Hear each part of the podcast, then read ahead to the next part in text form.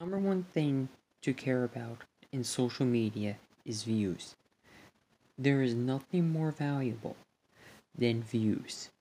Because if you don't have enough views, then people will see that you hate the platform in of itself and you hate the users of that platform. Yes, the right amount of views show that you're a good person. But if you don't have that amount of views, then that shows that you're an evil person.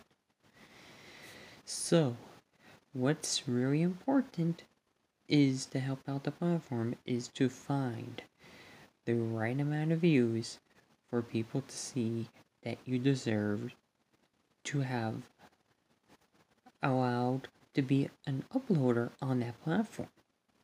How to how else can you know if you're not stealing views from people who deserve it?